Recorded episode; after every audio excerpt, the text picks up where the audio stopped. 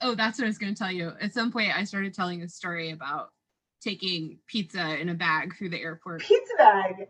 Yes. I cut it out, so it was totally irrelevant. It had nothing to do with anything. That one's just for us. It's just the like mental image burned of you in my mind of you like carrying a dripping greasy bag of pizza slices through security is so gold.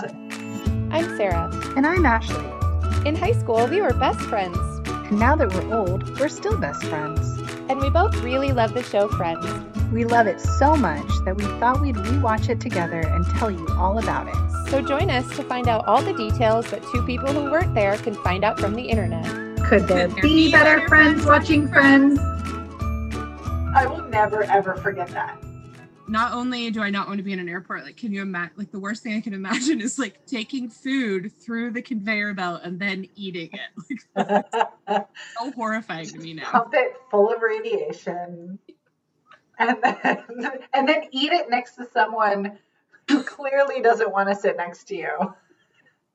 Make sure it has garlic dipping sauce. I was so embarrassed. I was like, because you know, walking through the airport is fine, and I was like, whatever, put it in the bin. And then I got on the plane and was like, oh, I have to pull this. I'm like really hungry.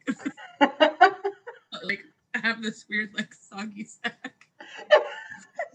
Sorry. Oh no, hashtag soggy sack.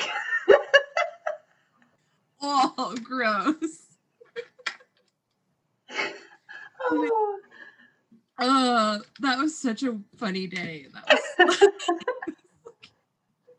okay. Do you do you want to get into the episode? Do you want to do you want to get this started? I'm ready. Okay, you ready? Yes. Number one, who swallowed a Scrabble tile? I'm gonna guess Joey. It's not one of the six. I'll give you a hint. Oh. Is it Phoebe's brother? That's a really good guess, but no, the answer is Marcel. Oh, dang it. oh, I didn't know one. Yeah, that one that one was a hard one right off the bat. I feel like the whole Mar- Marcel era, like, I don't like when he has a monkey. That I find that whole thing very strange. So, I, I agree. Okay, this one's kind of a softball. I should have started with this one. Who did Mr. Heckles leave his estate to? To Monica and Rachel, the noisy girls downstairs, right? Yep, Monica and Rachel. Double points for the noisy girls down upstairs or downstairs. Oh, thank you. Downstairs. Um, which friend took part in a fertility study? Joey. Yes, very good. All right. Oh, this one's hard. I don't. I would not get this one. Okay. What was the name of the animal control officer Monica and Rachel knew from high school? Oh, I remember she comes to get Marcel, right? But I don't know what her name is. I have no idea. Louisa. Oh. That did not ring a bell at all. Um, okay. Ooh, another Mr. Heckles one. This is the last one. What possession of Mr. Heckles did Monica break? Oh. Shoot. I can't remember. I don't know that one. It is a lamp, but what kind of lamp? A floor lamp? A seashell lamp. Oh, okay. All I can picture is Chandler like sweeping and being like, I'm Mr. Heckles. I know. With the broom. Yeah. Yeah. Oh gosh, man, I missed two of those. That was a challenge. These are hard. I want to continue this because it, I feel like it definitely stretches my knowledge. It's questions like what's their friend's name who's an animal control worker? Like stuff like that. If I went to a trivia, that's when I wouldn't do well. My knowledge is like purely situational. Although this podcast is helping me like with names and guest stars. So this Yeah. is really, really fun. I didn't do a whole lot of background on this one. I've got some weird stuff, but because there was there was definitely some some strangeness. There's a lot of new sets in this episode, like a lot of new places. Yeah. So I guess we should we should just get into the episode then, huh? Mm-hmm. Yeah. Okay, so this is the sixth episode of Friends in season one, the one with the butt. Do you like the way I said that? Butt. It did, yeah.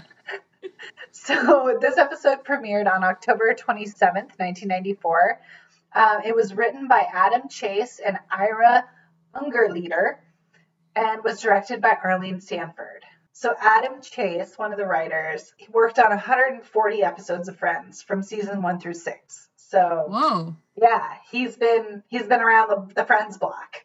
Yeah. And then Ira Ungerleider, leader, Ungerleider, also worked on 34 episodes of Friends from season one through three. So not quite the tenure that Adam had. And then Arlene Sanford was the director of Friends for one episode, this episode. Oh, And I didn't find any other information about her. she did a great job in this one episode. She Great did. acting. She did. I'm really excited uh, to talk about just the audition scene, by the way. Me too. Mind blown. Yeah. Should I jump into a summary for us? My summary is super short today and to the point. Monica's obsessiveness is put to the test after Rachel cleans the apartment. Joey lands a film role as Al Pacino's butt double, and Chandler enjoys a relationship with all of the fun but none of the responsibility. So, those are our three plot lines following the formulaic three act um, Pre plotline structure. yes not acts yeah very much integrated plotline structure We know what we're talking about. Yep, we're professionals nope so i do have some fun facts though Are they perky facts? they're pretty perky this is the very first episode that we've seen so far where the opening scene does not take place in central park but instead we are opening to this wonderful play It was really exciting to like be somewhere new and like we actually get to see Joey working. Yeah, and the, like all the friends are out on the town, like in Mhm. New York, not in their apartment. Yeah, not talking about dating too. I noticed like we're not opening about dating. Like we're not Yep. talking about that stuff. That's nice. Yeah. My second fact is in the uncut DVD version of this episode, which contains quite a few little snippets that's not in the streaming version. This is the first appearance of June Gable as Joey's agent Estelle Leonard. She is the one that ends up signing Joey after his performance in Freud and gets him the job as Al Pacino's butt double. I'm so bummed that those scenes were cut out because she's so good and there's so much I have to say about that scene, but I mean, when we get to it, we can. But I I was bummed that that was cut out because it seems important to know who Estelle is. Plus, she's such a great periphery character. She's just a gem. And then my final fact is that this is the first time that Monica and Chandler's bedrooms in their apartments are shown. Yeah.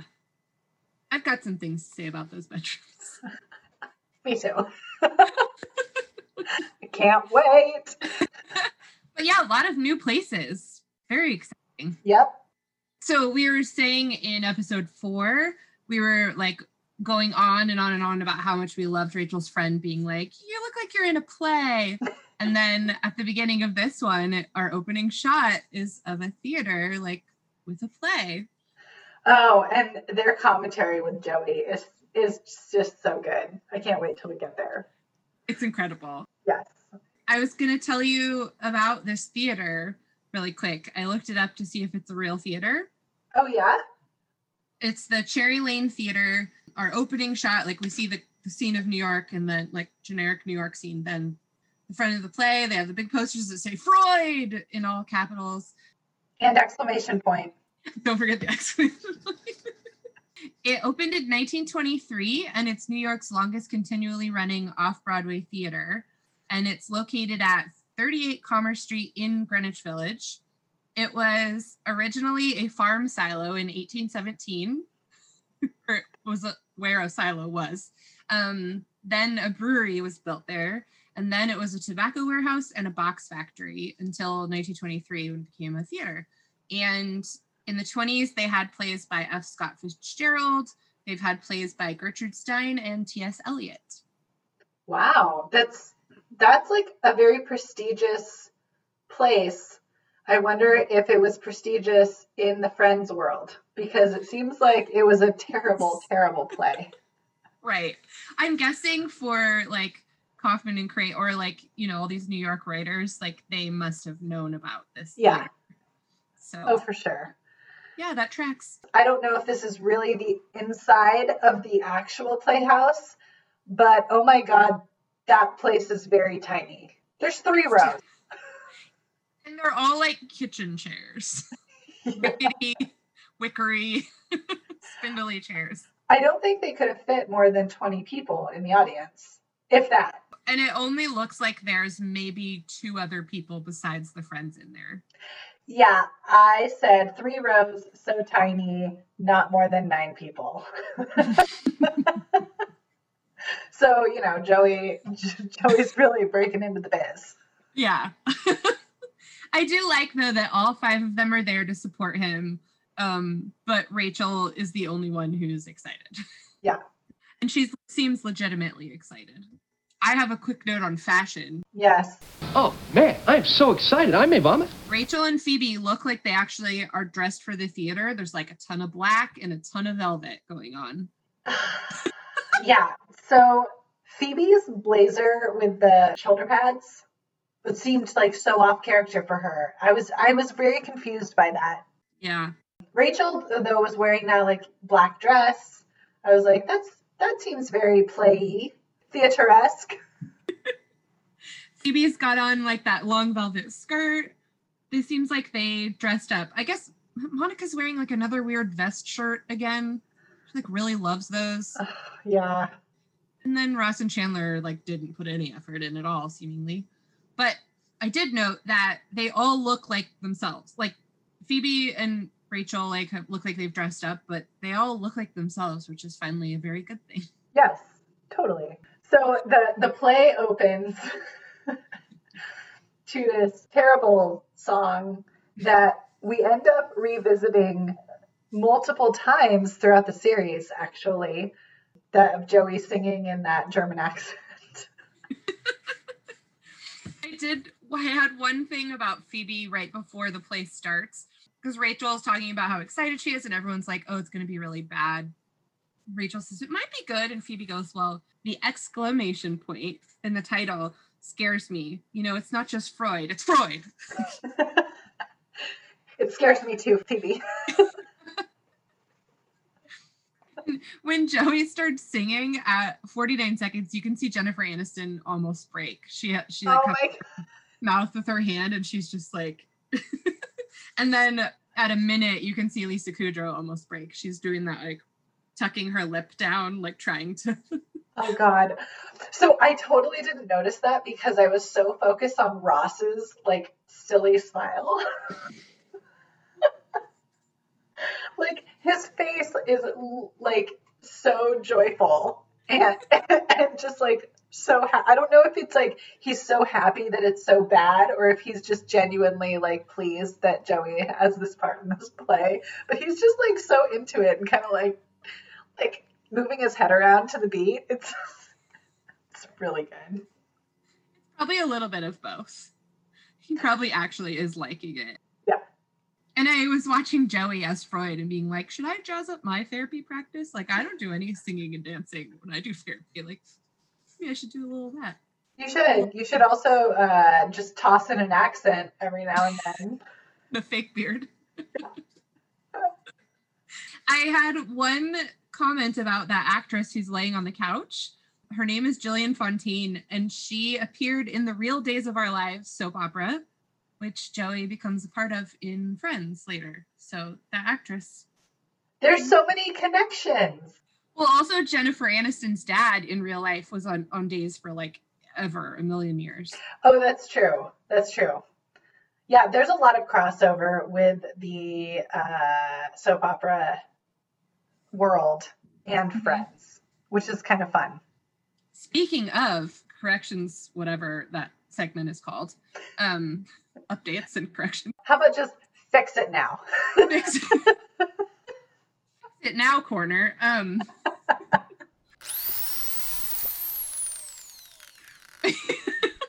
I was talking about it's episode four about how all the characters are named after all my children characters. And you were like, oh, what's that about? I had no further commentary that I no further knowledge. Um, but I have a follow-up. It was reported by IMDb and Refinery 29.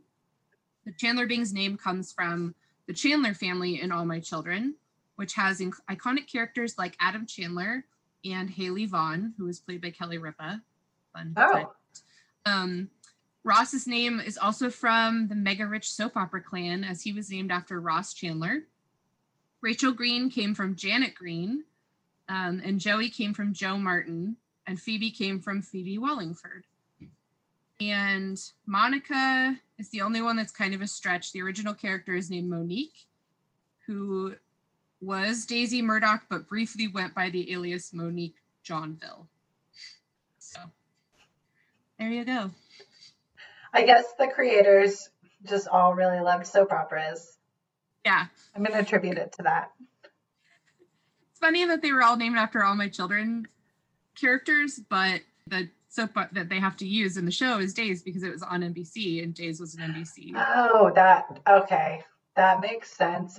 But really the creators just like loved All my children. loved all my children. That's hilarious. Anyway, that's the end of that. Fix it. Fixed it. Fix it. Fix it now. So there's an extended dance scene in the DVD that's not in the streaming version where it's just Joey like doing little dance moves during like after he sings and he's like dragging his feet across the stage and like doing jazz hands. It's just a little bit it's like 15 extra seconds of just fun Fantastic. and awkwardness. A little like bad soft shoe. It's pretty good. Yeah, yeah, so good. I do want to say though that that the song that he sings, he it's it's showcased again in other clips throughout the series, um, namely in the one with mac and cheese. So it's referenced there, and the one with Joey's interview, and it's one of the only clips being used three different times throughout the series. Oh, So he he clearly made an impact. yeah. I mean, he's made an impact on Estelle for sure. Well, yeah, and this is his debut that we see of his acting career, right? So much so that Estelle's like, I gotta have him. Gotta get this guy. Gotta get this guy. What I was thinking when I was watching him is like, yes, he's been in a lot of bad things, but it seems like he does a good job in the bad things he's I mean, he's giving it his all. Like he this is the material he's been given, and he's doing it as best he can with what they've asked of him. So Absolutely. And he does a superb job as Dr. Drake Ramore. well yes. So he really grows into his his acting chops. for sure. I had a little deep dive after t- the credits at 202. We see that Freud musical poster again, and it says Daniel E. Hank presents at the top. And there is someone I found on IMDb named Daniel Hank, who's a production manager and a producer, but I don't know if it's the same guy. And I did not, they listed three projects from 2020 and 2018. I didn't recognize any of them. I don't know. Oh, but but nothing going back to the 90s. No, Interesting. Okay. I assume it's a real person. Like they seem like they do their homework. So that's all I couldn't find on him. Sorry, Daniel. I appreciate your your thoroughness. Thank you. I just want to say that uh, we have the Rachel haircut. Yeah, we sure do. It's the first time that she has gotten this the snippy snippy like real Rachel haircut, which Jennifer Aniston has reportedly said that was her worst haircut Ever. ever. Yeah. But she is still with that same hairstylist who Chris McMillan, I think is his name. She still uses him as her hairstylist and they launched that um what's it called? Is it dry shampoo? You were telling me about this. Yeah. And I and can't it's like the best kind. I can't think of what it's called now, but still with that guy, and then like started a business with him. So I guess she got past it. Okay, well that's good. She's she has forgiveness. I don't think it looks that bad. I mean, I remember when I was younger thinking that her hairstyle was so cool. Oh yeah. And when I was watching this episode, I actually had to try to do some research to see like, is that it? Because it didn't seem that extreme. Like I didn't guess I'm just so used to the haircut. I didn't really notice that it had happened. It's a it's a longer version. I feel like they go shorter Yeah. with- in in other episodes where it's like way more layered. So much so that she can't even keep it like tucked behind her ears. Oh, that's my least favorite haircut. I'm always like, it needs to go behind my ears. Whatever you do has to go behind my ears. so you and Jennifer Aniston have something in common.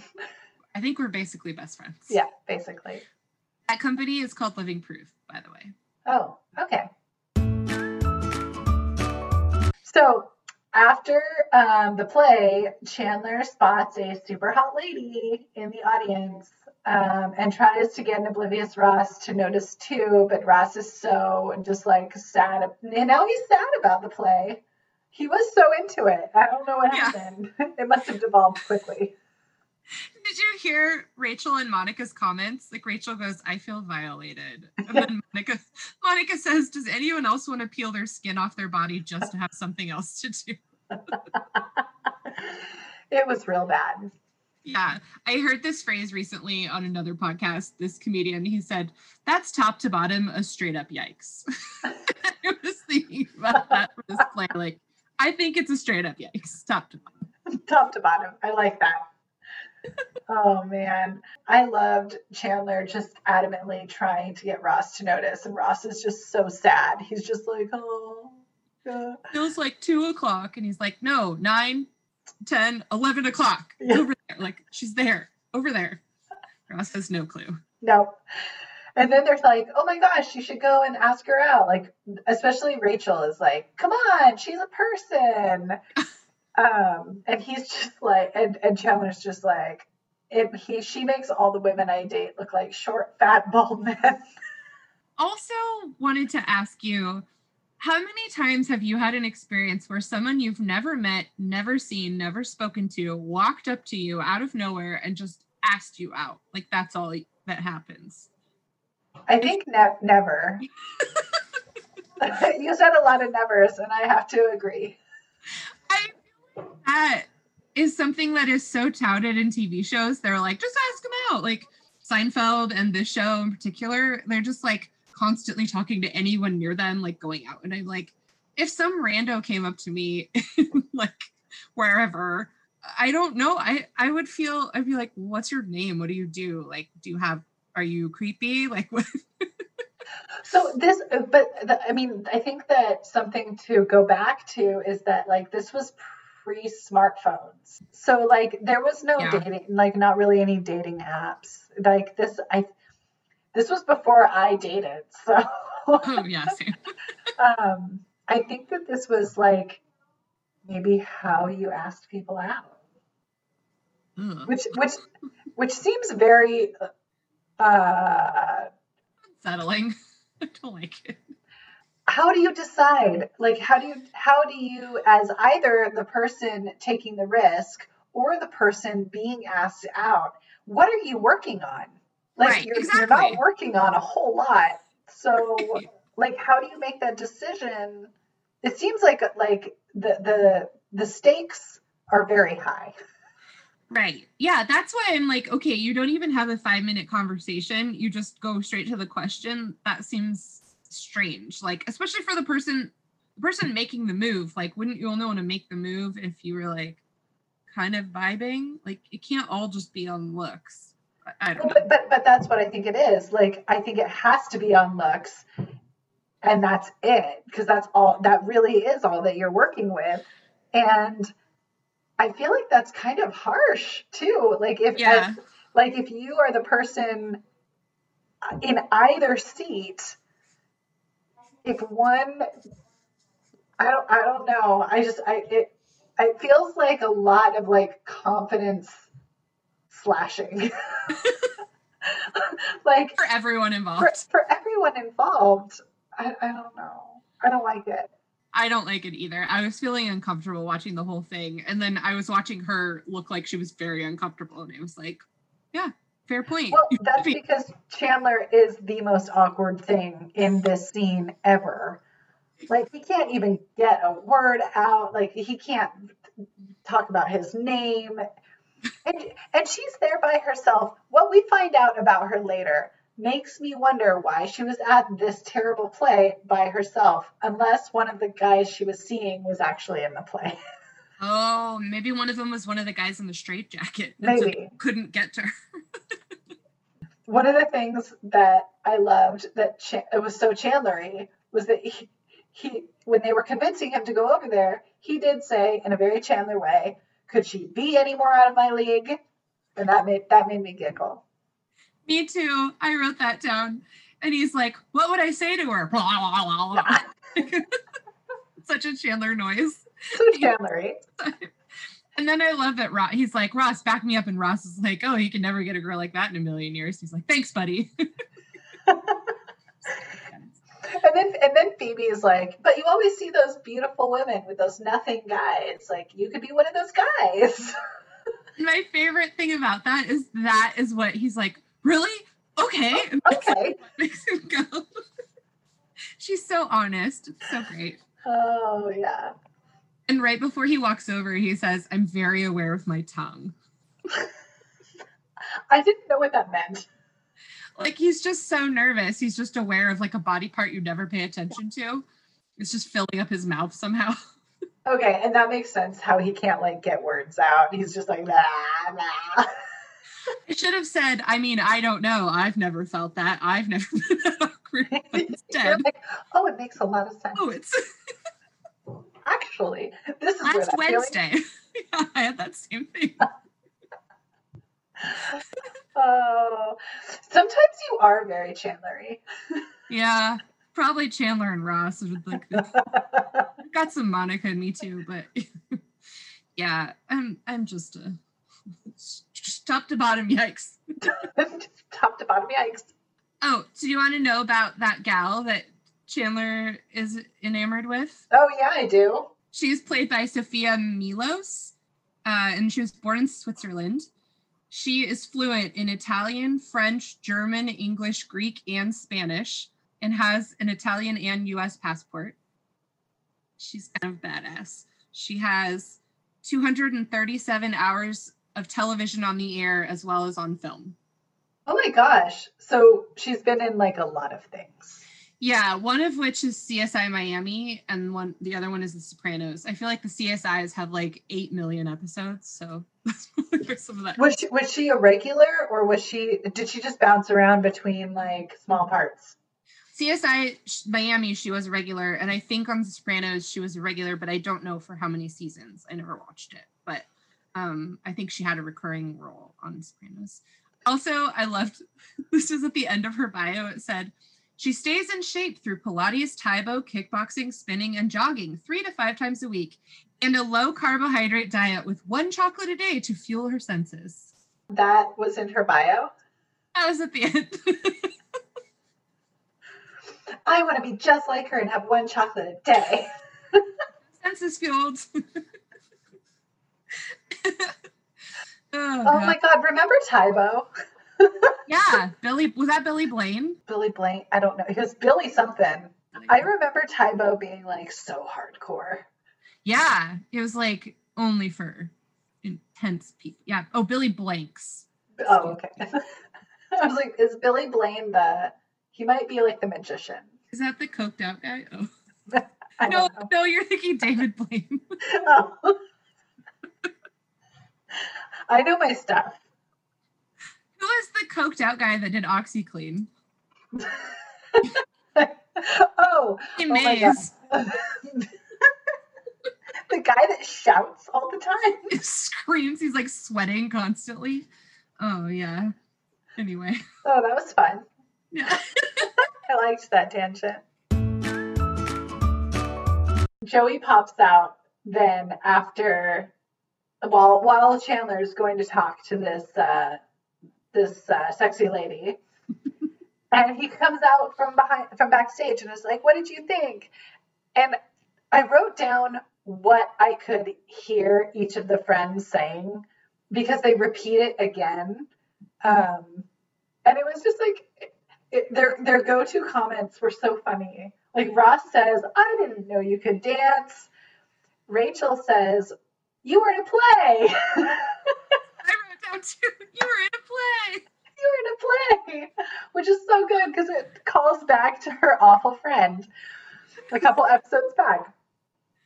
And then Monica says, You were in a beard.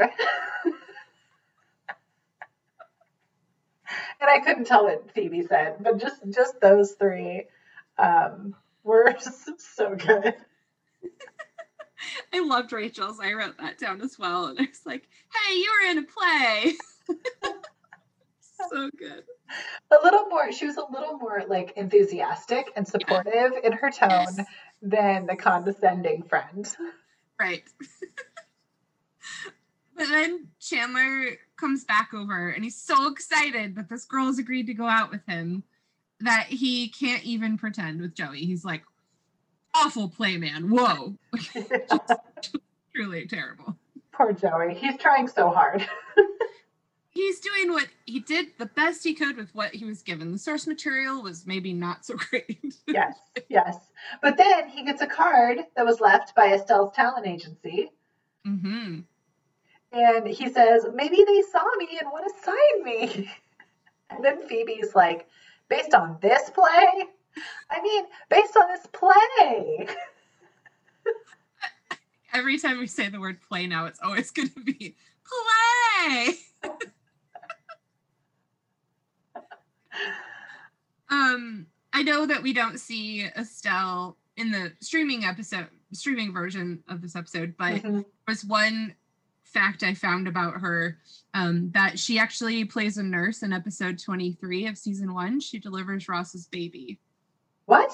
Oh, you're right. I remember seeing that and being like, isn't that Estelle? Yeah, so we got that to look forward to. She comes back. So the next scene is actually an extended DVD scene that was cut from the streaming, um, and it's Estelle's office, and Joey walking in saying, "I'm here to see Estelle," and then we finally meet her. Oh, she's so great. She's like, oh, hang on, let me go get her. And she turns around in her chair and then turns back and it's like, hi. Yeah, she takes a huge drag from her cigarette and fills her office with smoke, and turns back and is like, "Hello."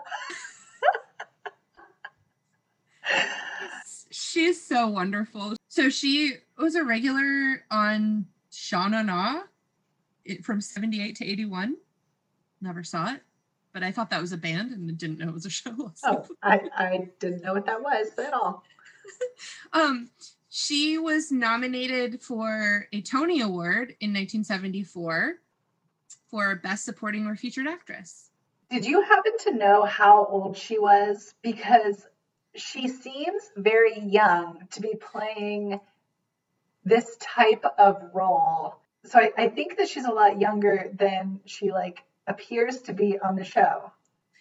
So I saw I saw a clip of her or read something a long time ago about her talking about doing Estelle and all the choices that she made for that character and how she wanted it to be this just like haggard Yeah. Like- super New York lady and I couldn't find it. I was trying to find it today. Um but she was born in 1945.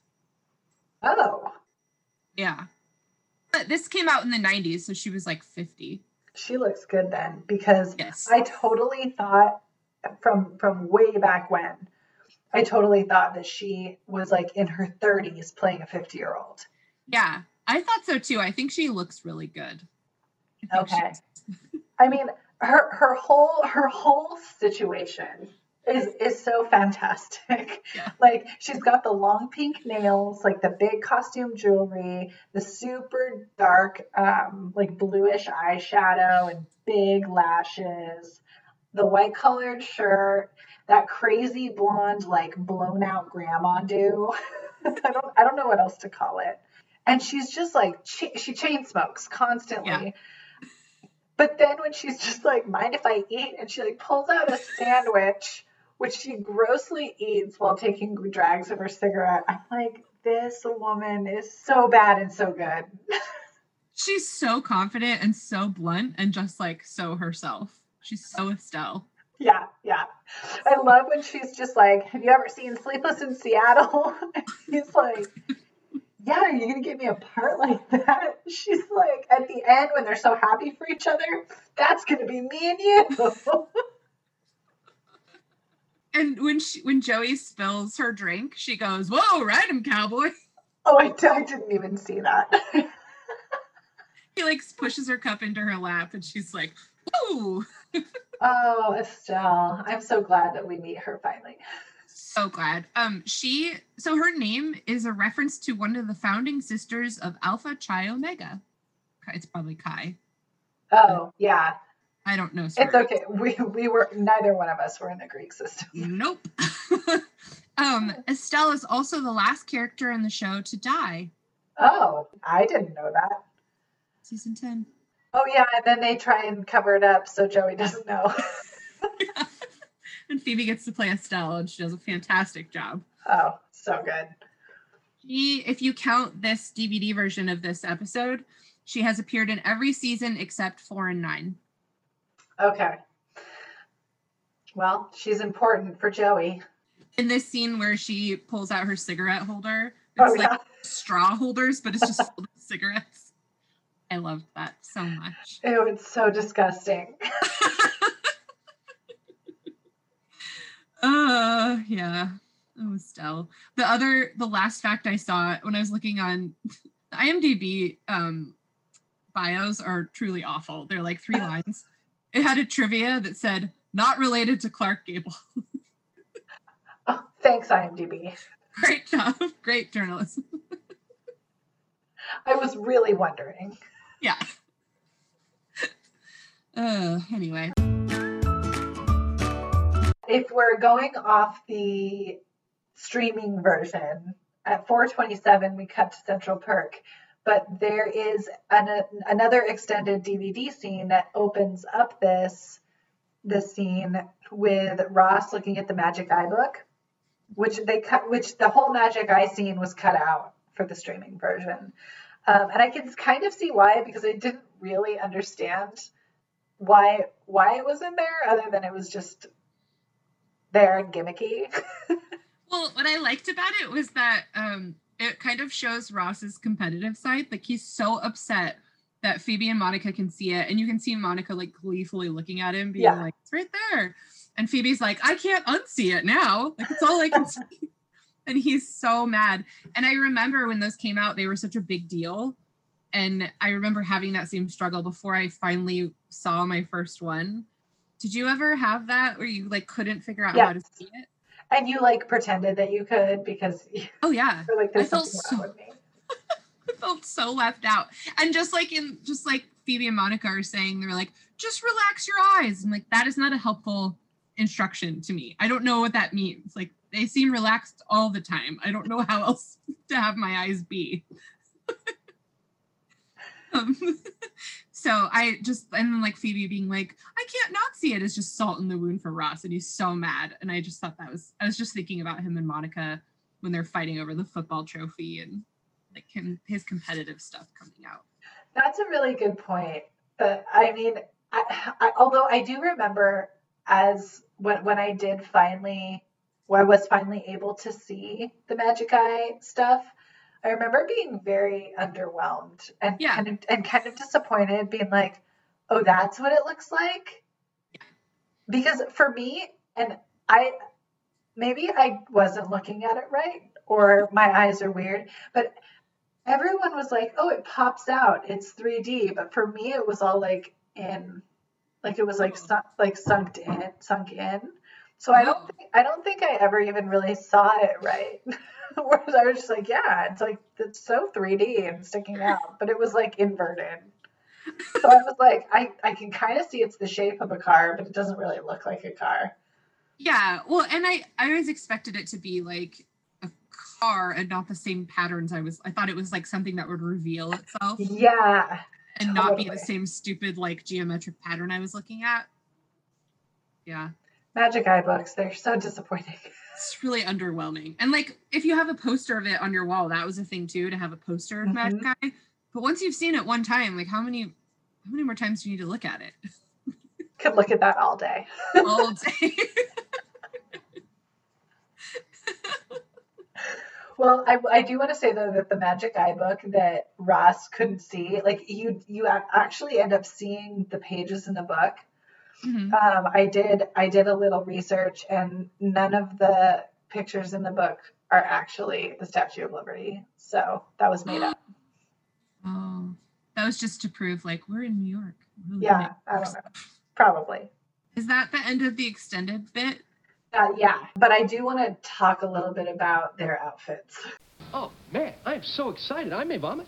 First, I have to say that Ross is back in his Dockers, his giant Dockers that he swims in, and his denim dumpy shirt. Like, It's a freaking shirt under it. What are we doing? yes, okay. And then later, he wears this awful blazer over the whole getup.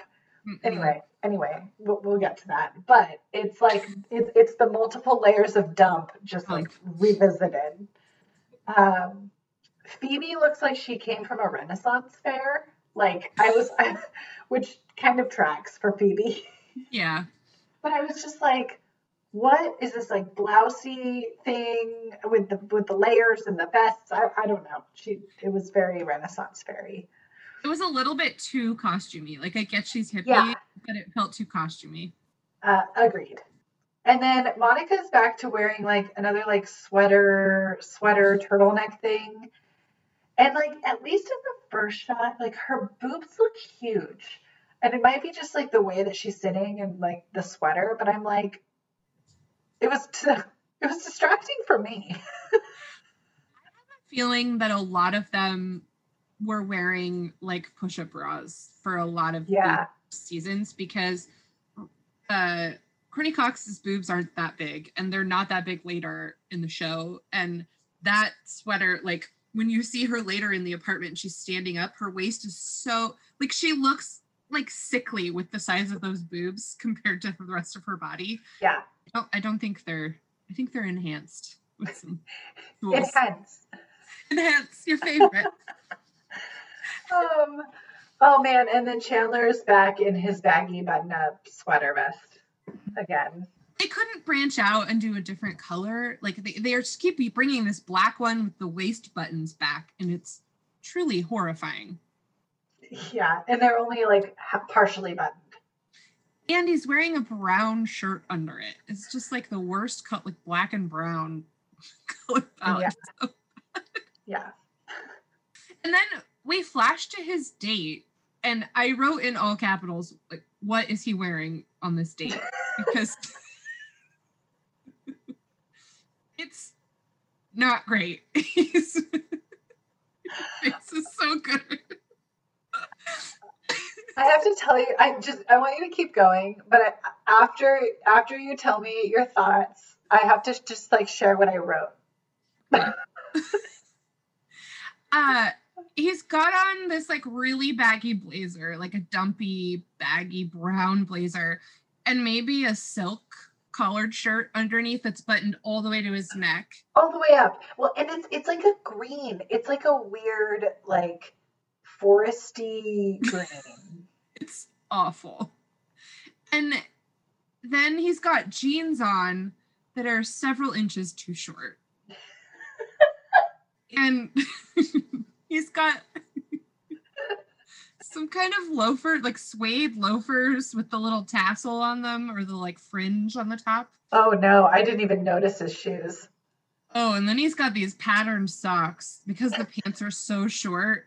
You could see all the way, and I don't know if they have golfers on them or what. I couldn't, I couldn't enhance, enhance, but it's it's really bad, and the color palette is just like bland. Oh. Yeah, and did you note his hair? It is so floofy. It's floopy but like combed back. It's Yeah. like it's like it was it was he got a brush wet and just brushed it. but it started to dry. but not all the way. Maybe he put some gel in his brush, his his bristly brush. Like what you do to your kid when they're late for school. Um, so I just wrote after all of the descriptions, I wrote Keebler elf question mark. because it was all greens and browns and whites and gross. God, it is. I'm gonna look up a picture of the Keebler now because that is that outfit. Oh my god, it is just like slightly different color because he's got a red vest, but wow. I didn't even look it up. I just, I just, that was the image that popped into my head. I don't know if it's accurate, but that's what it evoked. It's pretty. I mean, I would argue that the Keebler Elf's clothing is probably better fitted than but yeah, and she's like, she's got this dress that is slit up to her thigh. Like it's a sexy cleavagey dress. Her hair looks good, all curly. And he takes her to the coffee house. Well, yeah, they're not dressed for the coffee coffee house. They're dressed to like go out to dinner. I'm like, why, why? or maybe they, maybe they came here after their date. Maybe that's fair. But like, you can't go anywhere else other than the place in your building. Like, isn't this a great excuse to go anywhere? anyway, that's the end of my rant. Yeah. So it this scene shoot like goes back and forth from present day to the little flashback of the date with him Chandler telling this the what's happening in the date and then the friends reacting in real time to what he is explaining happened.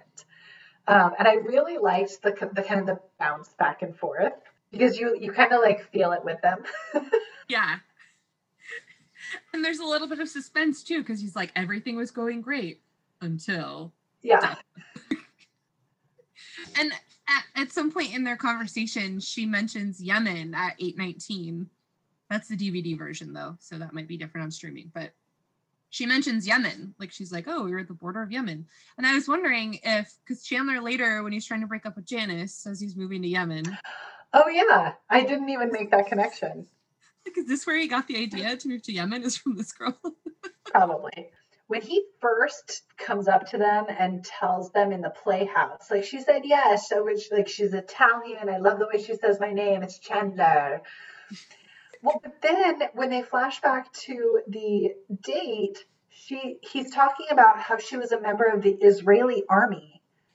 Yeah. And I was like, so what it what is it? I don't I don't understand. That's a good point. Is Yemen Israeli? But like I don't know how she'd become a part of that army if she's Italian, but I I, I don't know. oh, so diplomatic relations between Italy and Yemen began on September 2nd, 1926. The signing of the Italo Yemeni Treaty, under which Italy was granted right of control over the east coast of the Red Sea. Oh, so it's legit. So I guess it tracks. Okay.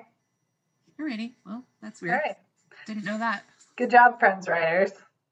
Someone must have known their Yemenis history. Maybe she knew because she's. Well, I guess she's born in Switzerland, so I don't know. Beyond.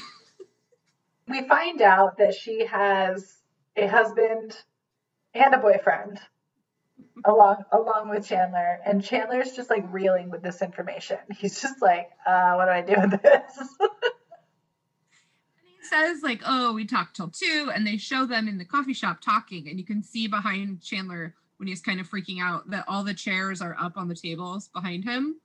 And I was wondering, like, how late is this coffee shop open? Slash, it appears to be closed, and they're still allowed to stay. So, does he just have permission to be there? I think that that's it's part of their in with the owner. They've got an in with Gunther and everyone else. Yeah. Okay, all think right. it's special permission. I'm just I'm just that. saying that they do. I believe when she tell when he asks like okay well how would your husband feel about this and she's like oh he- he'd probably be okay because he's okay with ethan and he's like and who is that and she's like oh my boyfriend and he's like okay so how do you see me fitting into this and she's just like oh purely sexual. and Mon- it comes back to Monica being like, okay, so it's done. Like, Yeah. and he's like, no, we're going out again. Get all the good stuff and none of the responsibilities. yeah, it's every guy's fantasy, right? Yeah. But then they're like, Ross, is that true? And Well, no, but yeah. Love when he's like, well, monogamy can be a tricky concept, and they all fake fall asleep. yeah. whenever, Like- whenever he does his science speak. And then he's like, okay, fine, you'll never know. And they're like, just kidding, tell us. And he's like, okay, fine, and starts talking, and then they all fall asleep again. Yeah. So he does talk about a theory by Richard Leakey, and then when they fall asleep again, that's where that's where it cuts off. So I did look up this uh, this theory because I was just curious, and I couldn't find any actual information aside from like reading extensive educational papers about Richard Leakey, but he was connected to and and um, supported a theory by Dr. Lovejoy, which was that the crucial element in a monogamous like pair bonding was that the male helps gather food for his family. So evolutionarily, it made sense for pairs to bond just because it like created more more space and territory in which they could survive. Oh, So that was kind of fun to to read about. Um, but I also went down a very deep dive um, into the difference between polygamy and polyamory oh, as Okay. a result of this because I was just thinking that like this topic was so I don't know ahead of its time in the 90s like I Yeah. feel like um like polygamy itself to me I'm equating it with like Mormon extremism right Mhm. and like like under the banner of heaven type uh situations. And and so I was like well what is is this what she's talking about? Is it polygamy? And it's not. It's polyamory. And which the main difference is that both partners in polyamory are allowed to take multiple lovers or one lover.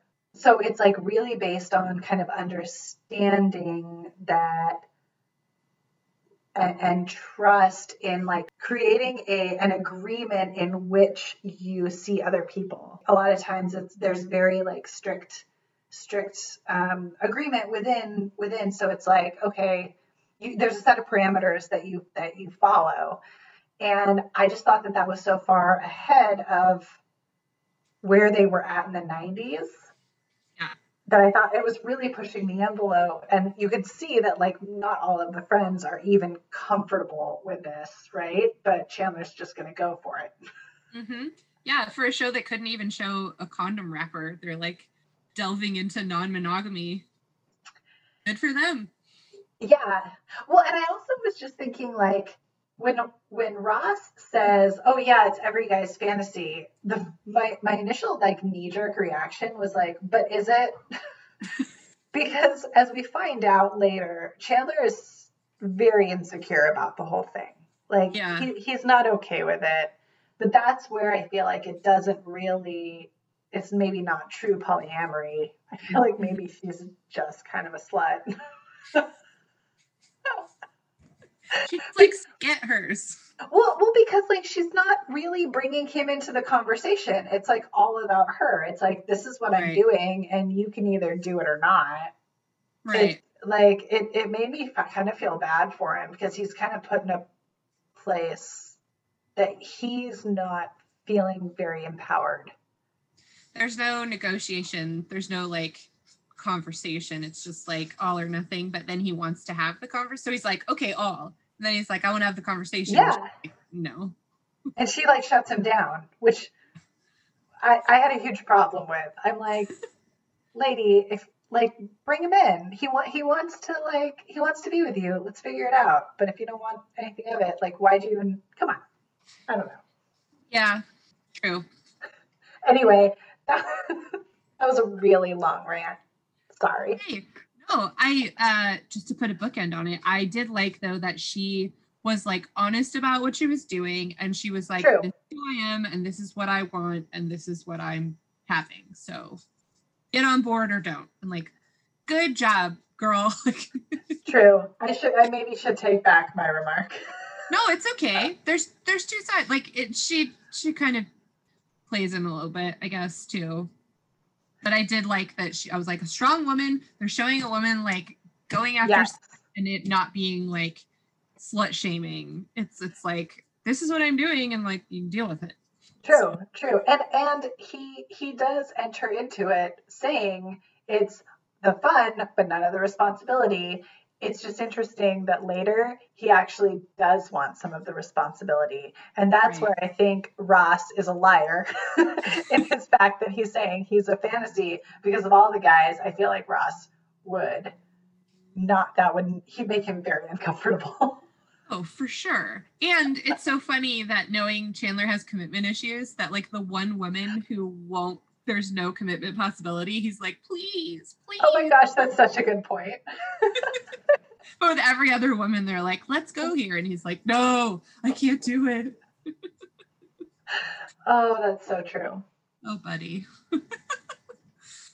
Uh, well, that was exciting. I didn't, I never thought about the difference. So I learned something.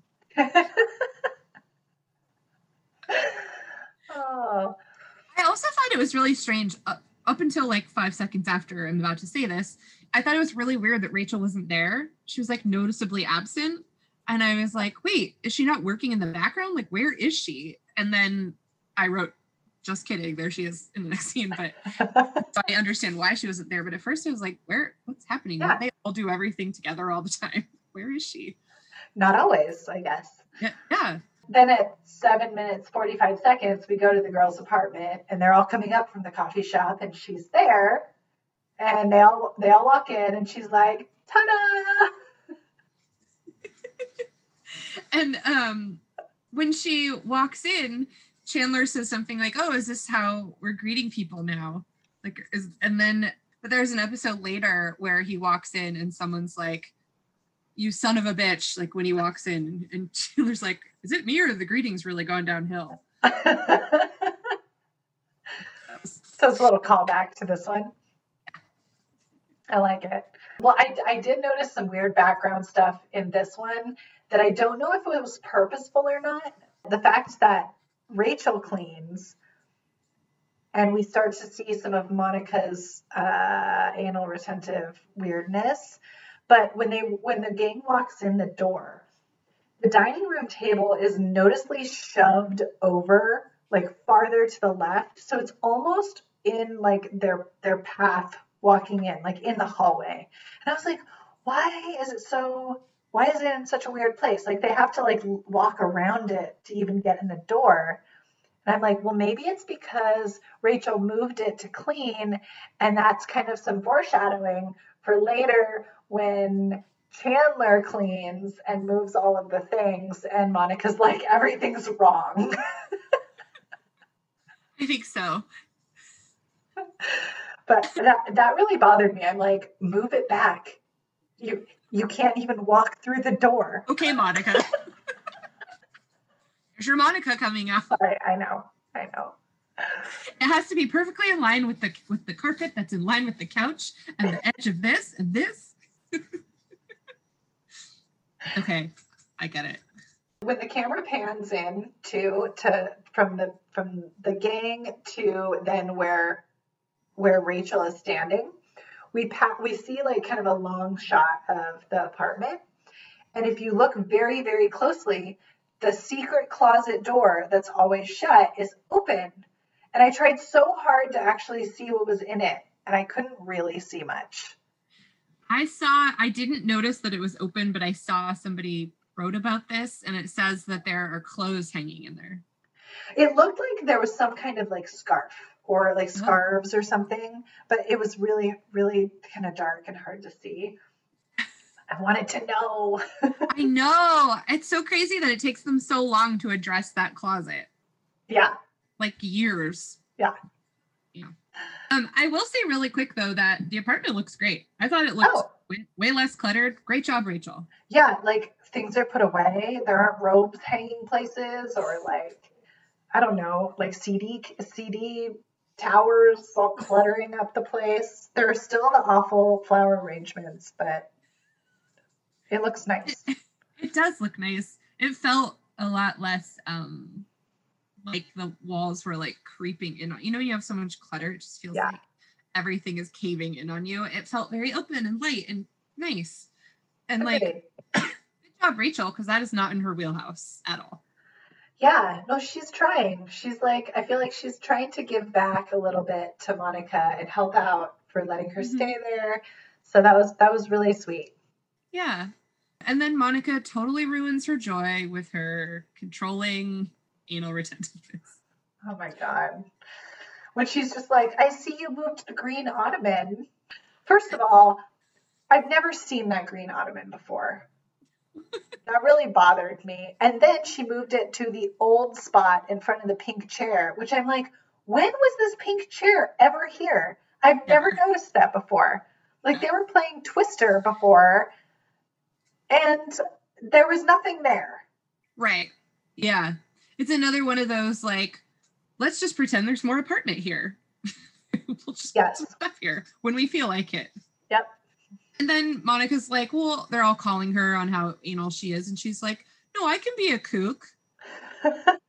Spoiler alert, she can't. No. I love the word kook. It's such a funny word.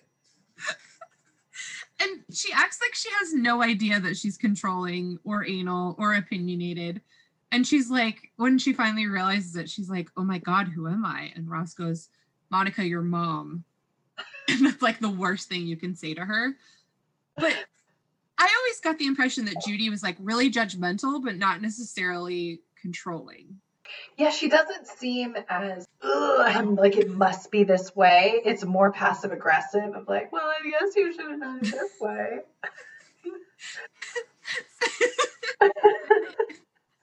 that voice with my Ross it's a great sitcom. You can just play off each other. Yeah. But then my other thought was like maybe Monica's controlling stuff is a in reaction to all that judgment. Like so she now has to like control everything because nothing she ever did was good enough. And that's why you're the therapist. No. Went a little too deep in analyzing them. I do love how how Courteney Cox's acting in this in this scene is so good. Like Mhm. she when when they're just throwing out scenarios at her, she's trying so hard. Like Yeah. so hard to be flexible and like Rachel was just like so say that I did all the grocery shopping and you let me buy the detergent without the easy pour spout. And she just interrupts and is like, why would you do that? One would wonder. and it's like in that in that moment, I was like, oh, I, I feel you a little bit. Like, why would you not do that? It's so helpful. right. I definitely have those moments with my significant other or people I live with where I'm like, why are you doing this in the worst possible way when there's such a better way that makes everything easier and more Yeah. efficient? Yep. And that right there is my mother, like coming out in me. Because it's all like from a very young age, it was this is how you do it. This is the right way. This is the most efficient way. And it was like ingrained in me. So it's like, why wouldn't you do that? And then you have that crazy moment where you're like, oh, I am becoming my mother. Dear Lord. We all do it. Kids, it will happen to you. It will. You're, it's, you can't escape it. Yep. It'll be like this weird blobby new version of your mom with like Yeah. weird stuff too. your your weird stuff? Yeah. Oh my god but when then when chandler like walks around the the chair and he's just like imagine there's a cup with no coaster cold glass hot day the little beads of water inching their way towards the table. And monica's just like stop it. She like yells at him. So clearly is like bothering her so much Physically hurting her. oh poor monica Uh, I know. She's trying really hard. But that's who she is. Yeah. She's great in a lot of ways, but this is not one. I looked into what Al Pacino films were happening during this time because I was curious. I'm like, is there an actual film? Is it just some like arbitrary Al Pacino movie? So if if Friends is following real life, the Al Pacino films that Joey could be butt doubling for would be Two Bits, released in 1995, or Heat, also 95. So they both premiered uh, the year after this episode was made. Um, I've never heard of or seen Two Bits, but Heat was a fantastic movie. I've never seen either of them. Oh, we should watch Heat. It's so good. Okay. I did look up um I just like looked up butt doubles just to like learn cuz I was like how many people do that? I know some actors like do their own butting. I don't know what to say. N- nudity.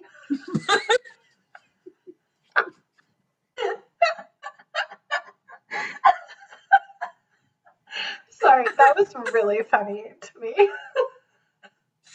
Oh my god. I was to say like butt reveal. I.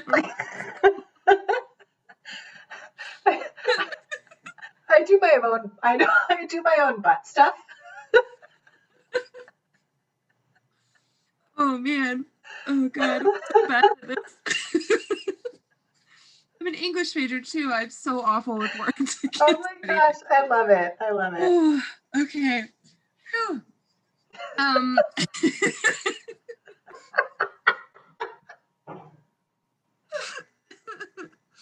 oh, okay. So what I learned is that butt doubles are used mostly with TV because whole body nudity is less common in TV than in film.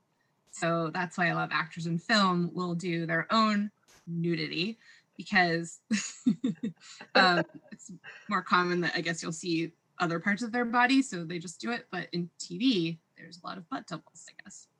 So th- this is really interesting to me because I feel like in the 90s, before like the whole streaming thing, you were very much either a TV show actor or a movie Mhm. actor. And I feel like now there's been a lot more crossover.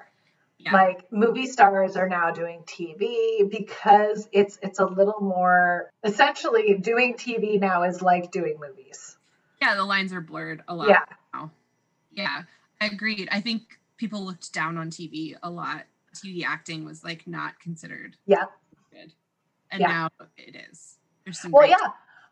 All the all the the like big name actors and actresses are now going into streaming shows on on mm-hmm. all like on Netflix or Hulu or what what whatever streaming service it is because people are watching less movies now and actually bi- like going into more binge worthy TV shows mm-hmm. because it's it's a it's more of a time commitment. It's like a like it's almost like TV has become the extended movie in a mm, way. Yeah. Yeah. Yeah. I, I've always had this thing too where I'm like, I can't commit two hours to watching a movie, but I'll watch six episodes of a show in a row. Yeah, totally. Well, because you can stop at any time. True. You can you can take a break and be like, I'll just revisit it tomorrow, and it's okay because it Mhm. it gives you the breaks built in. hmm Yeah. It's true. So, well, thank you for looking into butt Butt. butt butting butt doubling. You got it. That's what I'm here for. Oh man. There, there is, I think this is a deleted scene because I'd never seen this before, which is so exciting to me to see a scene I've never seen before. Where Joey comes over to borrow some lotion from Monica, and he's like, "Today's the day." She's like, "What do you need the lotion for?" I'm like, "Today's the day." I'm like, "Oh, you're gonna lube up your butt," and then maybe I should cut that. and then he's like, "Oh, do you also have tweezers? I think I have a rogue hair." it's like, I'm so glad that you cut this. This Oh my god, I I must have been fast forwarding through that. I'm so glad I didn't hear that because that would just like gross. ugh. No, I don't It's- I don't It's really. I think I was probably watching it on fast forward and just missed it. Yeah, you're better off. So when Joey comes in and he runs into the bathroom with the lotion or to get the lotion, you, you he's wearing a robe, but he's also wearing like these black sneakers. Doesn't seem like any socks, but like he's wearing these like black tennis shoe type things with the robe. And later when you see everyone else is like wearing just white socks. I'm like, what? Why did why did he need to throw on full shoes that tie? That's uh, to, to go across the hall. It's like when Monica wore sneakers from her bedroom to walk Al into the front door. Like, maybe she Yeah. requires sneakers in her. But she was wearing socks, and Yeah. so was Rachel, and so is Chandler. So why? Where was he running off to? Had to get that rogue hair really fast. When Chandler comes in and he wants to, I can't remember what he wants to talk to Joey about, but he like runs in the bathroom to talk to Joey, and Monica's like, "Oh no, you might not want to go in there." And Chandler's like, "It's fine, we're roommates," and then runs out screaming, "My eyes, my eyes." Phoebe does that later in an episode where they're touring Ross's apartment. Uh, or when Ross is moving into Ugly Naked Guy's apartment, and she's looking through the window, and she's like, "Oh, it's Monica and Chandler. Hi guys, hi." Oh, and and they're totally having sex. Yeah, and she's Yes. like, "My eyes, my eyes." It's a compliment. Good good callback to that to this episode. That's fantastic. I like it. yeah, they keep the they keep it consistent, unlike us. Yeah. Well, consistently terrible. Um, I do like when Rachel comes out and she's just like, "Who's being loud?" Like, of course she would be the roommate that sleeps in and is just like all cranky. yeah. like, you guys, who's being loud? I also really liked Monica's PJs. They actually like fit her, and they look like legit PJs. Totally. Although she is wearing a bra, as is Rachel, and I'm just like, I guess maybe because if you live in a an apartment where boys barge in on you at, at all Right. hours of the day or night, I guess you would just wear bras all the time, maybe. Yeah, Or I wear I wear a sports bra around here because I live with other people, so it's probably smart. I don't sleep in it, but I put it on like when I wake up. Yeah. Yeah. So I guess that that that that's that's okay. Not a push-up bra. That's not No. coming on in the morning. No. Not like them.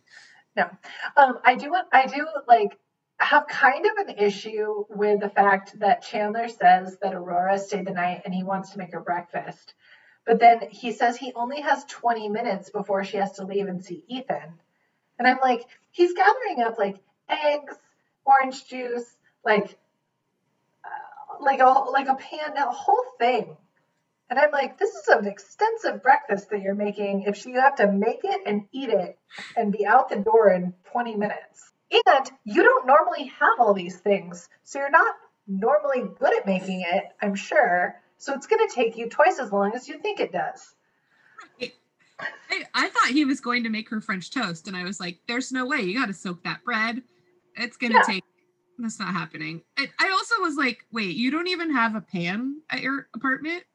You have to borrow a pan? What do you make grilled cheese in? What do you do anything at all with?" True.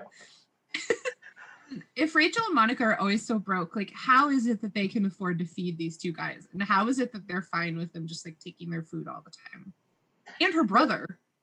Yeah. No, I mean she's she's just like loading him up. She gets the pan out and hands it. It's like we've been here before, Yeah. which was kind of kind of sweet. She's so controlling. She probably loves it. She's like, let me tell you exactly what to do and make and use. And how to clean it. Yeah. The old Monica would tell you how to clean it. Do we then jump to the uh, shower scene? Oh my gosh, yes. I have so much to say about this next shower scene and audition. I wrote, Joey goes into the shower to be a butt.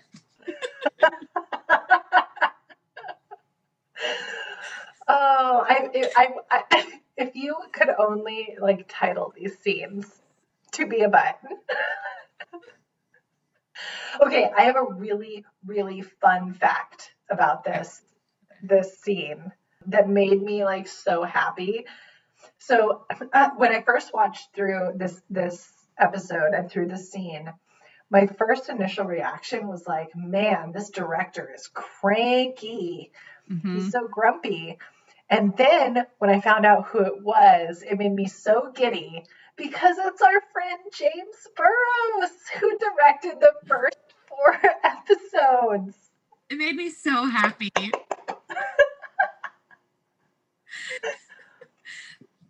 that blew my mind. I was I not know. expecting that. I, I, like it made me like love him so much. Like keeps getting on Joey, like keep cutting because Joey's making faces while he's acting. And I'm like, if you're a butt double, no one is looking above your lower back. Like no one's seeing your face. It doesn't matter. Why do we have to keep cutting? What is it like? Isn't he just a butt? no, I thought that he he stopped. He he cut him at first because he was clenching. Oh, right, got it. Yeah, because his butt. He was Joey butt said he acting. thought that the butt, the butt was angry. Okay, that makes sense. Okay, but but haha, bumch.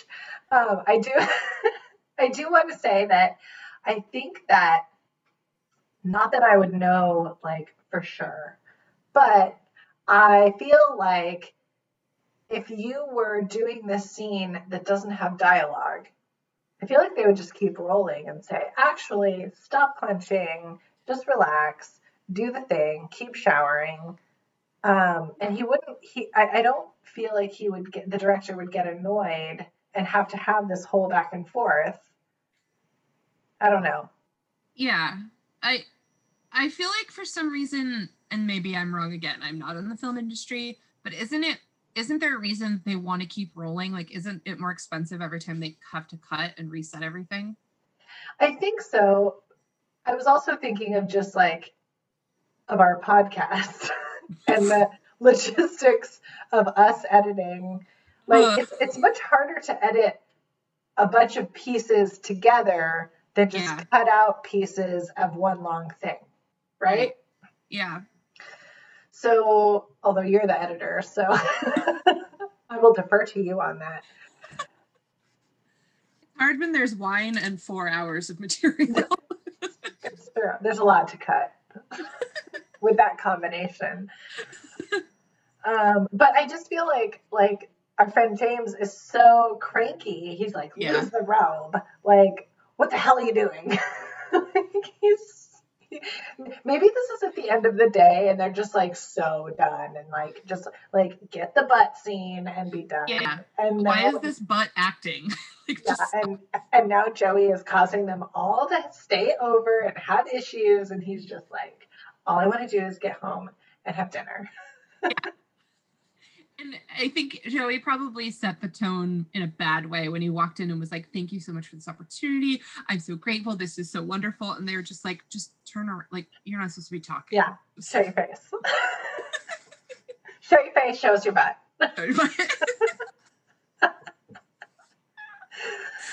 Oh, um, okay. So there's a couple weird background things here that I wanted to point out that were super fun to notice. So the first one is that when Joey says like, "Thank you so much for this opportunity," like either that moment is reversed or all the other frames of him showering are reversed because on in that scene his hair is like flipped up to the right and the shower is like you you see the shower in one way and then the rest of the shower scenes it's totally like the frame is totally flipped so his hair is over to the left and then he's showering and like though you see the wall of the shower on the other side oh, so weird good catch. So I don't know if it was because he was like looking to camera this way, like the other way, and then they had to flip it so that it looks like he's looking at the director and like off to the right. Or uh, like it must have been some kind of editing thing, but it was very, very subtle. I should have you do all our editing. all So the other really fun thing is that when he gets into the shower and loses the robe, you you can see his shadow on the side of the shower wall and he very very obviously is wearing like swim trunks. He's not naked. It's like baggy baggy bag. baggy bag shadow. Oh, Joey. I know. I know. So that was fun. Good catch. I didn't see that. I read about the shadow, but I didn't see it. Did you see it? Yeah, go back and look. It's it's Okay. it's only that one scene when you it's like behind you can see the director's head and his body is like behind the director's head. And that that's when you like because you can see the full shower and the guy like working the water behind it. And uh and that's where you see the the shadow. Oh. Yeah. Tricky movie magic. Yeah, I know. All right. So then we go um, and cut to Chandler's room, which is the first time we see this. And I have a note that just says, let Ash go wild with the background stuff. Oh my gosh. Okay. The, the, so I know that there's a lot going on in his background. Too much going on in this room. But the first thing I noticed was like, why all the books? I don't feel like Chandler's a super book guy, but he's got a ton of books in his headboard. Yeah. Maybe they're left over from college. Maybe. I don't know. It's about transplanting. Yeah. The big thing that I noticed though that was just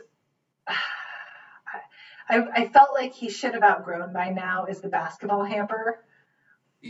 I was like, dude, you've got this like super hot lady in your room and you've got this basketball hamper with like and, and then it was like this weird dichotomy of like basketball hamper um, Oscar Mayer weenie figurine, it like Joker doll, and then there was like It's a Wonderful Life poster and like picture of a, another Hollywood starlet that I didn't know who it was on another wall, and I'm like, it, it's like this weird like sophistication versus like complete child childness. like Yeah, the It's a Wonderful Life poster threw me. I was like, would he have that? No. And Hardy in the living room. Like that makes more sense. Why would we have this Christmas poster? Yeah. That is a Christmas movie. Yes. Well, and also he had like these like little little pieces of like old Hollywood. yeah. So I didn't I haven't done any research yet, but I have it on my notes to go back and be like, does Chandler have some kind of weird like old movie thing? Well, remember when he starts dating Kathy, or when Kathy comes into the picture and he wants to watch some Ernie Kovacs, Kovac, like some oh, old. Oh. I think he does like old comedy, like really old comedy, but I I don't know about the old Okay. Hollywood. He also had like this really creepy like horror doll in the corner. That was shoved into a crutch. in a crutch hole, like the hole where you put your hand for when you're on crutches. That was terrifying. Yeah, I I was like, um, I don't like this.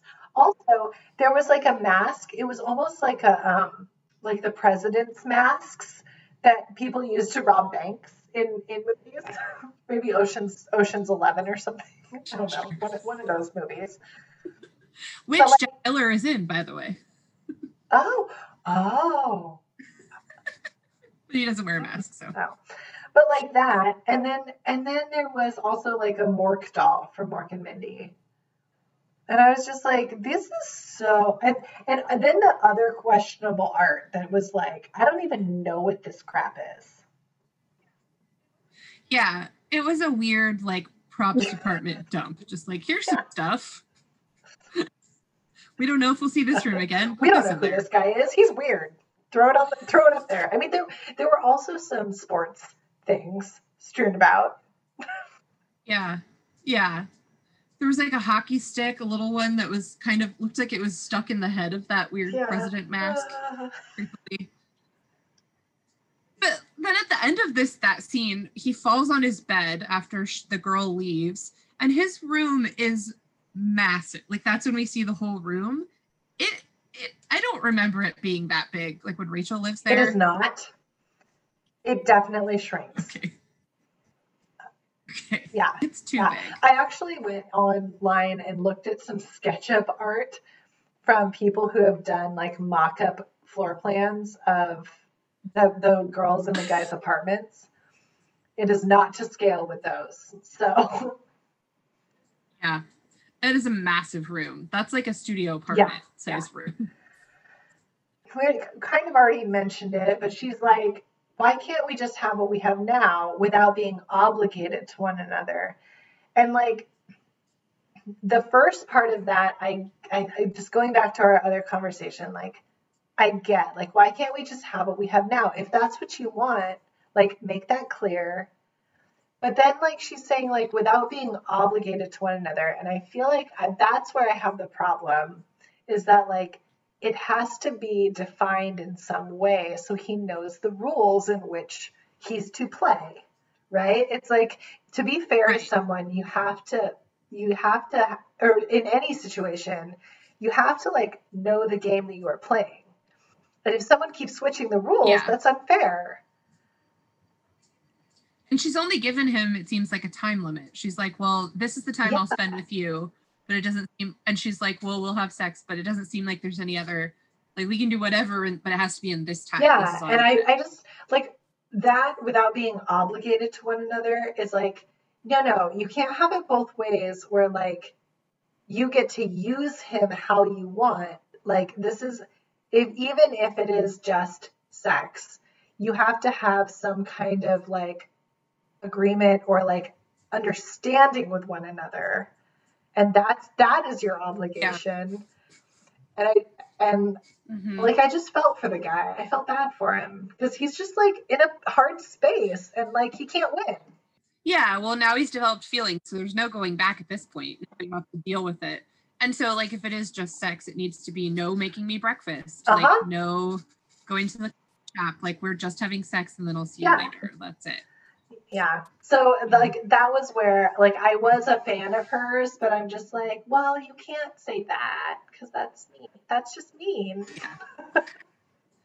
Yeah, Um, yeah. I did like. Well, we already talked about this, but just giving giving a woman Yeah. some power over like her sexuality, though, was nice because it usually it's just men like using them and yeah, throwing and, them well, away. that's why I thought it was so refreshing, especially during the mid '90s when at that point I had Yeah. no clue that this was even a thing. I didn't even know what boys were. so, yeah, it's a tricky tricky Yeah. navigate thing to navigate. Yeah, yeah.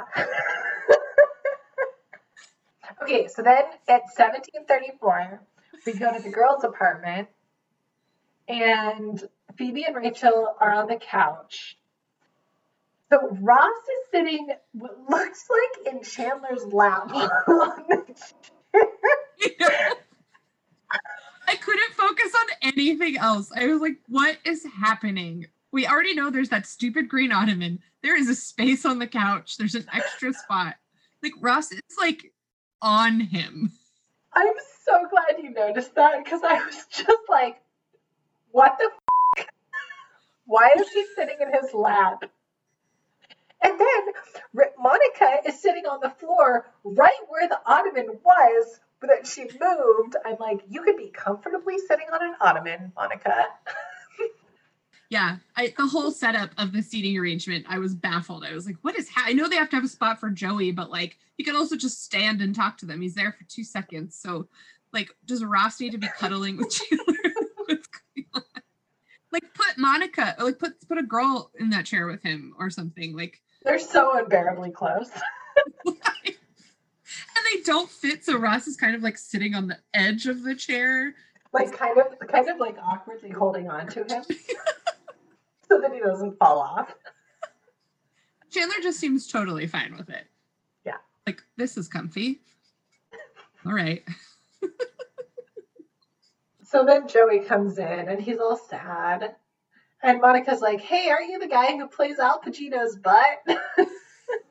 and Joey's like, No. And then Ross says, What happened, big guy?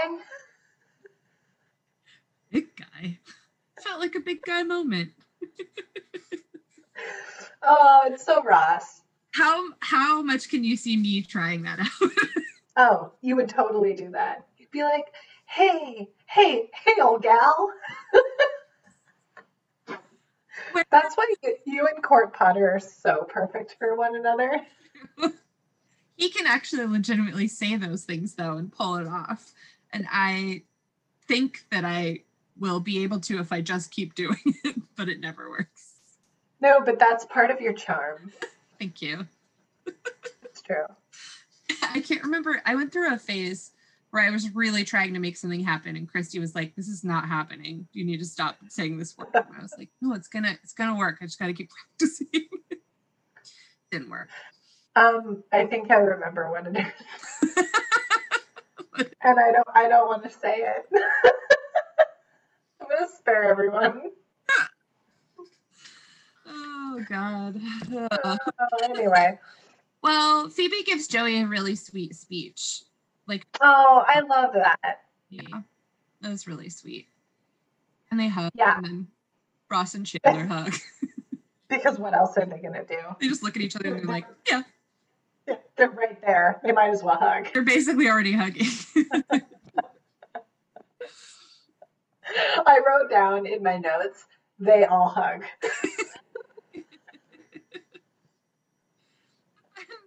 Monica gets up and she's like, okay, I gotta go to bed, guys. And the first thing she does is just like stoop over to Ross and kiss him.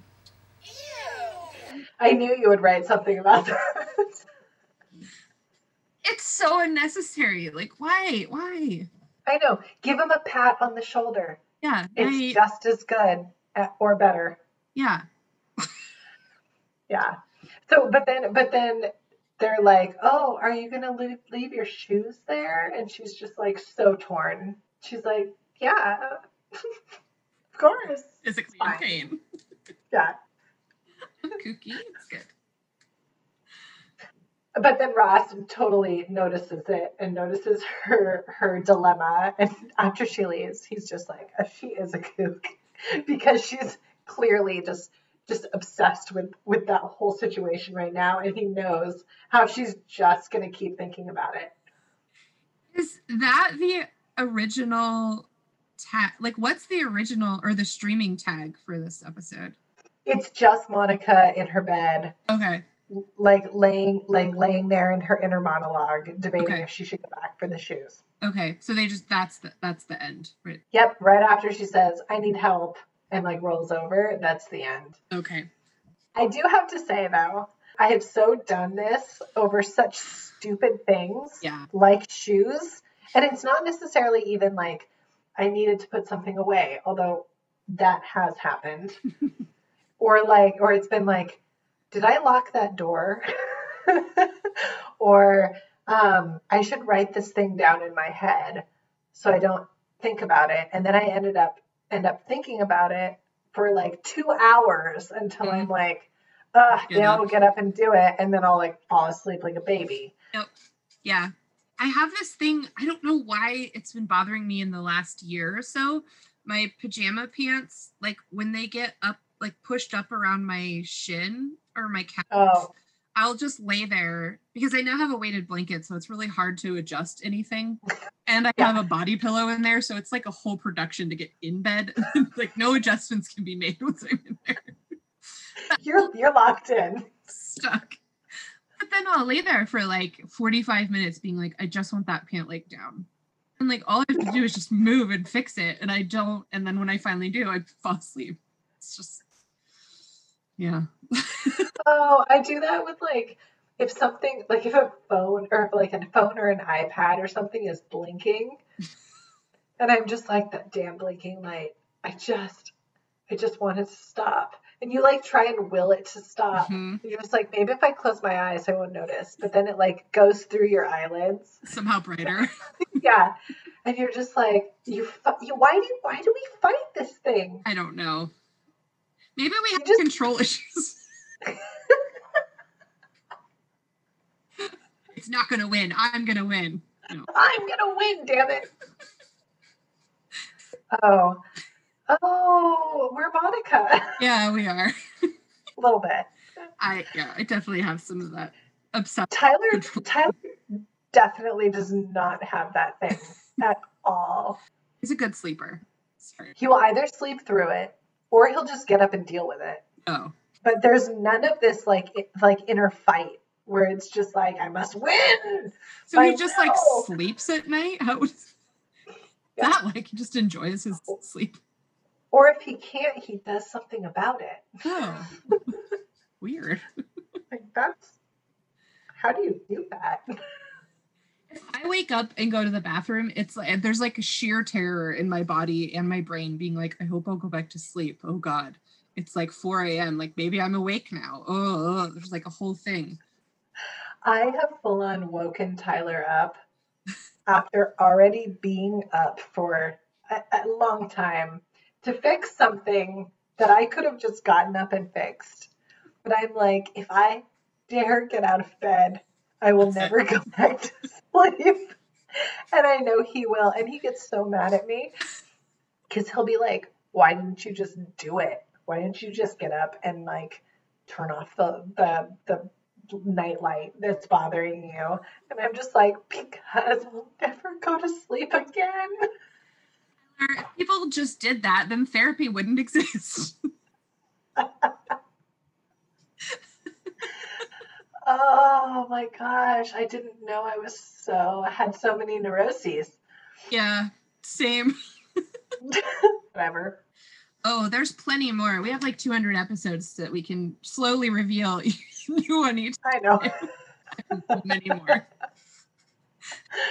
Oh man. So this is the tag for this, this streaming Mhm. episode. But then there's an additional tag that goes in back into the living room where the rest of the gang is still hanging out. And it's so so sweet. I love that they all just sing Joey. Well, at first Joey doesn't want to participate. He's like, "You're making fun of me," and then he really gets into the song, and they're all just having a great time together. I know they get up and dance and like Rachel throws his, do- popcorn.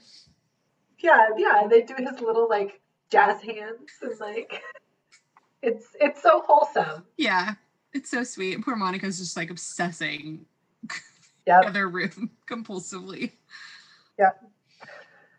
Oh, Good friends. They would have picked up the shoes and just put them in her like inside her door for her. That would have been nice. true. That would have been nice. But then they wouldn't have let her be a kook. It's true. oh, remember when I would stay at your apartment on was it T Street, and I'd always take Mhm. your clock off the wall when I'd spend the night. Yeah. yeah that was like my three dollar clock. Oh, You so were like, loud. it's so goddamn loud. I can't do ticking. I will just obsess over the ticking. I can't do it. It suddenly like sounds like a bomb is about to go off. I can't. That's my other one. Didn't you like hide it in a chest or something? Yeah, I had to put it in that closet in the living room. I'd like put it in a blanket in that door because otherwise you could still hear it. Yep. That ticking would just pound through the doorway. Yeah. Yeah, it was bad. Yeah. Oh, we all have we all have our things. Okay, everyone. It's gonna be okay. Yeah. It's gonna be okay. well, that was our episode. That was it. What do we have next week? I forgot the next week we have the one with the blackout. Oh yeah. Oh, that will be a good one. Yeah, there's a uh oh, we meet Pablo. Oh, Pablo. oh, and Joe Goodacre. Wait, what? Who? It? Joe Goodacre. I don't remember that one. You don't remember? th- It's Chandler's in the ATM vestibule, stuck with Joe Goodacre. oh yes. Oh God. That's gonna be that's gonna be really fun. It's a good one. Yeah. Well, great job. team. Well done. I got a text from Lindsay, by the way. I meant to tell you. She, Oh, out of nowhere, she was like, Joy now. Ha ha ha ha. I was like, Oh, you're listening to our show.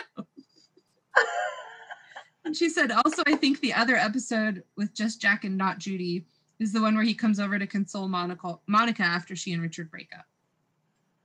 Oh. I don't remember that happening. I don't remember her dad coming over, but she's probably right. She knows a lot about. I I think I remember it. Um, they have like a really sweet moment.